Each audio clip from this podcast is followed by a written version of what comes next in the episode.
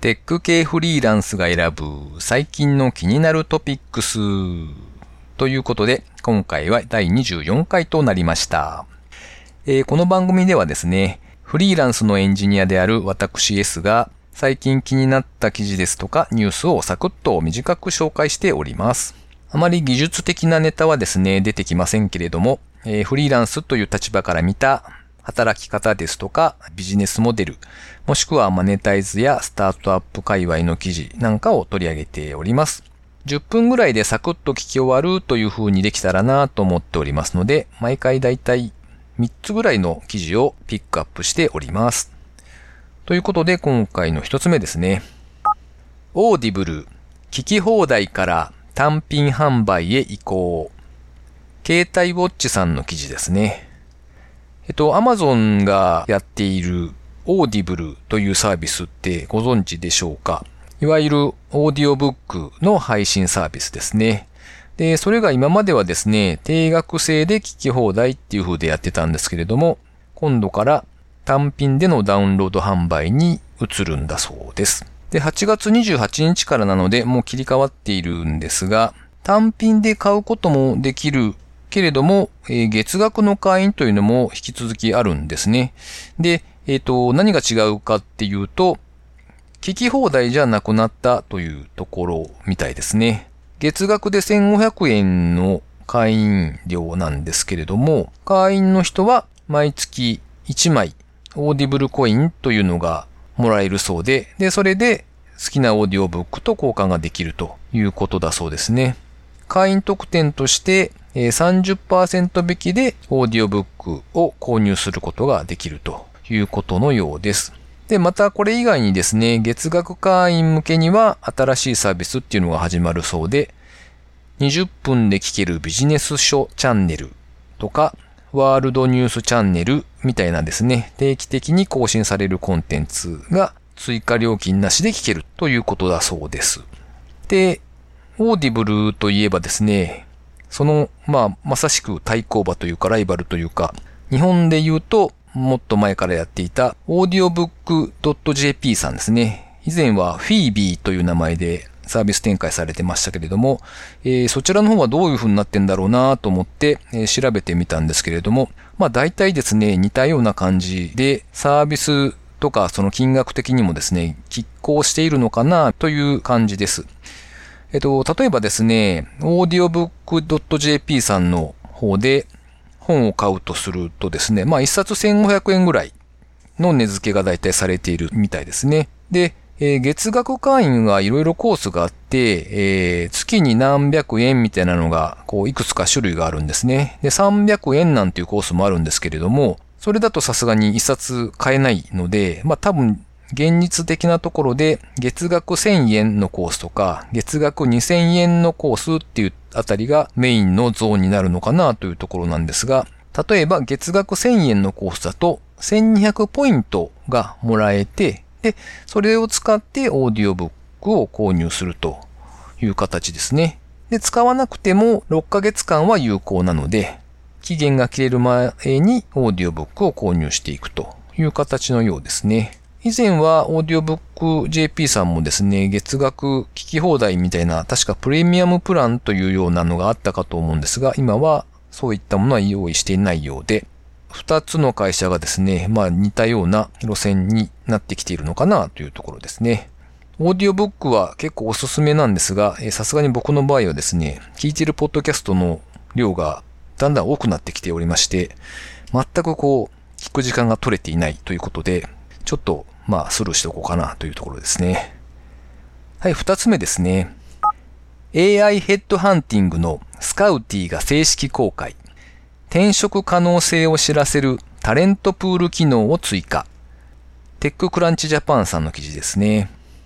え人材サービスというんでしょうかね。えー、スカウティさんというところが、えー、サービスを正式に始めるということみたいです。なかなか面白いというか恐ろしいというかですね、エンジニアさんとかのこう技術力とか影響力みたいなものをですね、履歴書のような感じでこう AI が自動生成してくれるんですね。で、クライアントさんは、まあ、いわゆるその会社になるので、お金を払ってくれたそのクライアントさんたちは、その AI が自動生成した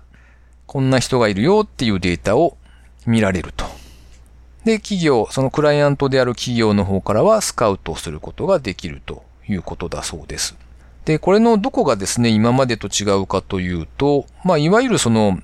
明確に転職をしようとしている人だけじゃなくて、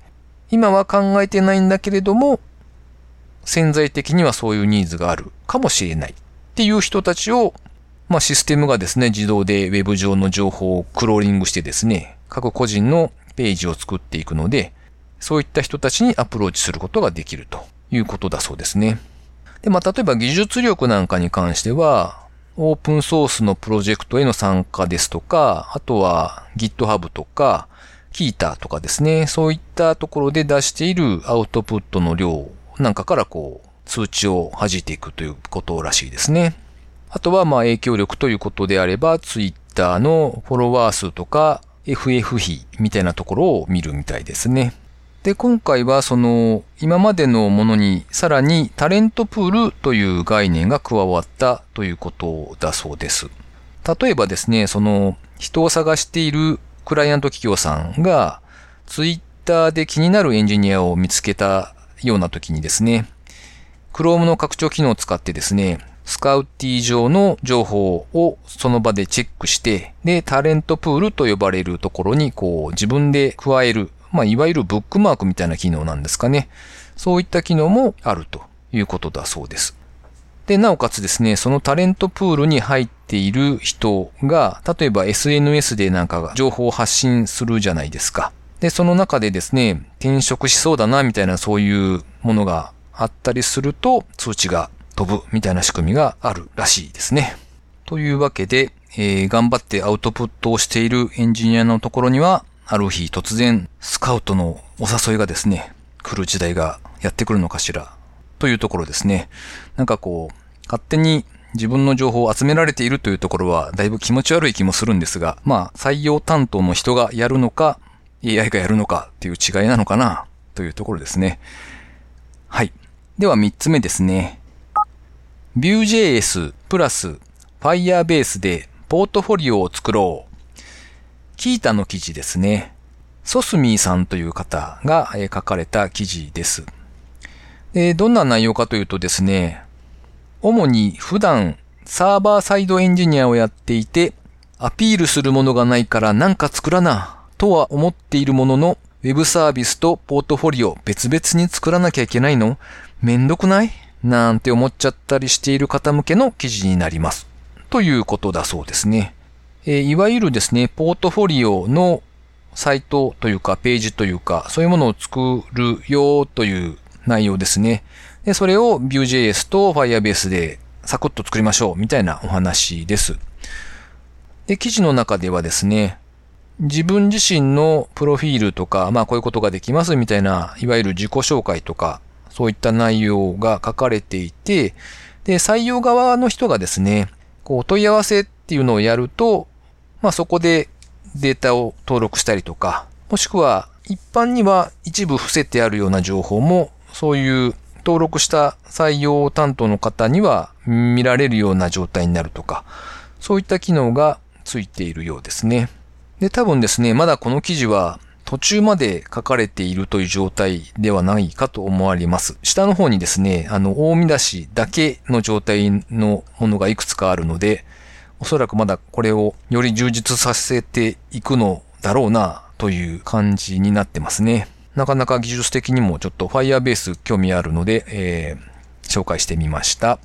ということで今回は3つ以上ですね。えー、最後に近況なんぞをブツブツとお話ししているんですけれども、えっ、ー、と、最近はですね、えっ、と、ポッドキャストの方でお話をしたかどうか、いまいち覚えてないんですが、自分自身でこう、僕はサイトを運営してるんですね。フリーランスエンジニア実体験ブログっていうタイトルで、えー、サイトを運営しておりまして、で、まあそのページにですね、僕の経験なんかをこう、つらつらと書き綴った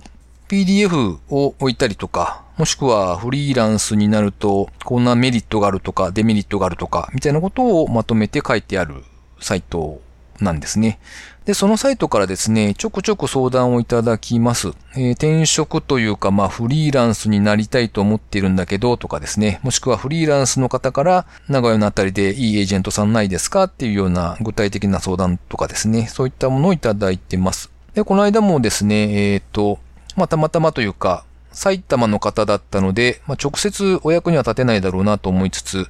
こう、スカイプで1時間ちょっとお話をしたりとかですね、こんな風にしたらいいんじゃないですかみたいなことを喋ったりとか、もしくは、名古屋の方であれば、大抵は、まあ、興味を持っていただければ、直接お会いしてお話ししたりとか、まあ、一緒に飲みに行ったりとかですね、そんなこともしてたりもします。で、まあ、そんなのが最近なんとなく多くなってきたなという感じがあります。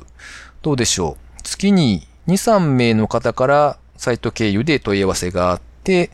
まあ、1人ないし2人ぐらいとお会いして喋るとか、そんなパターンがここ最近の感じですかね。えー、というわけでですね、まあ何かより具体的に聞いてみたいとか、なんかアドバイスが欲しいみたいなことがあればですね、お気軽に Twitter でもサイトの方からでも構いませんので、お声掛けいただけたらなと思います。特に何かこう、それでお金取るとかいうことはしてないので、まあ、良い環境で頑張って働くエンジニアの人が増えればいいなと思って、まあ、いろいろ相談に乗れることは載ってますので、お気軽にですね、お声掛けをいただけたらと思います。ということで、今回は以上になります。お聞きいただきありがとうございました。それではまた。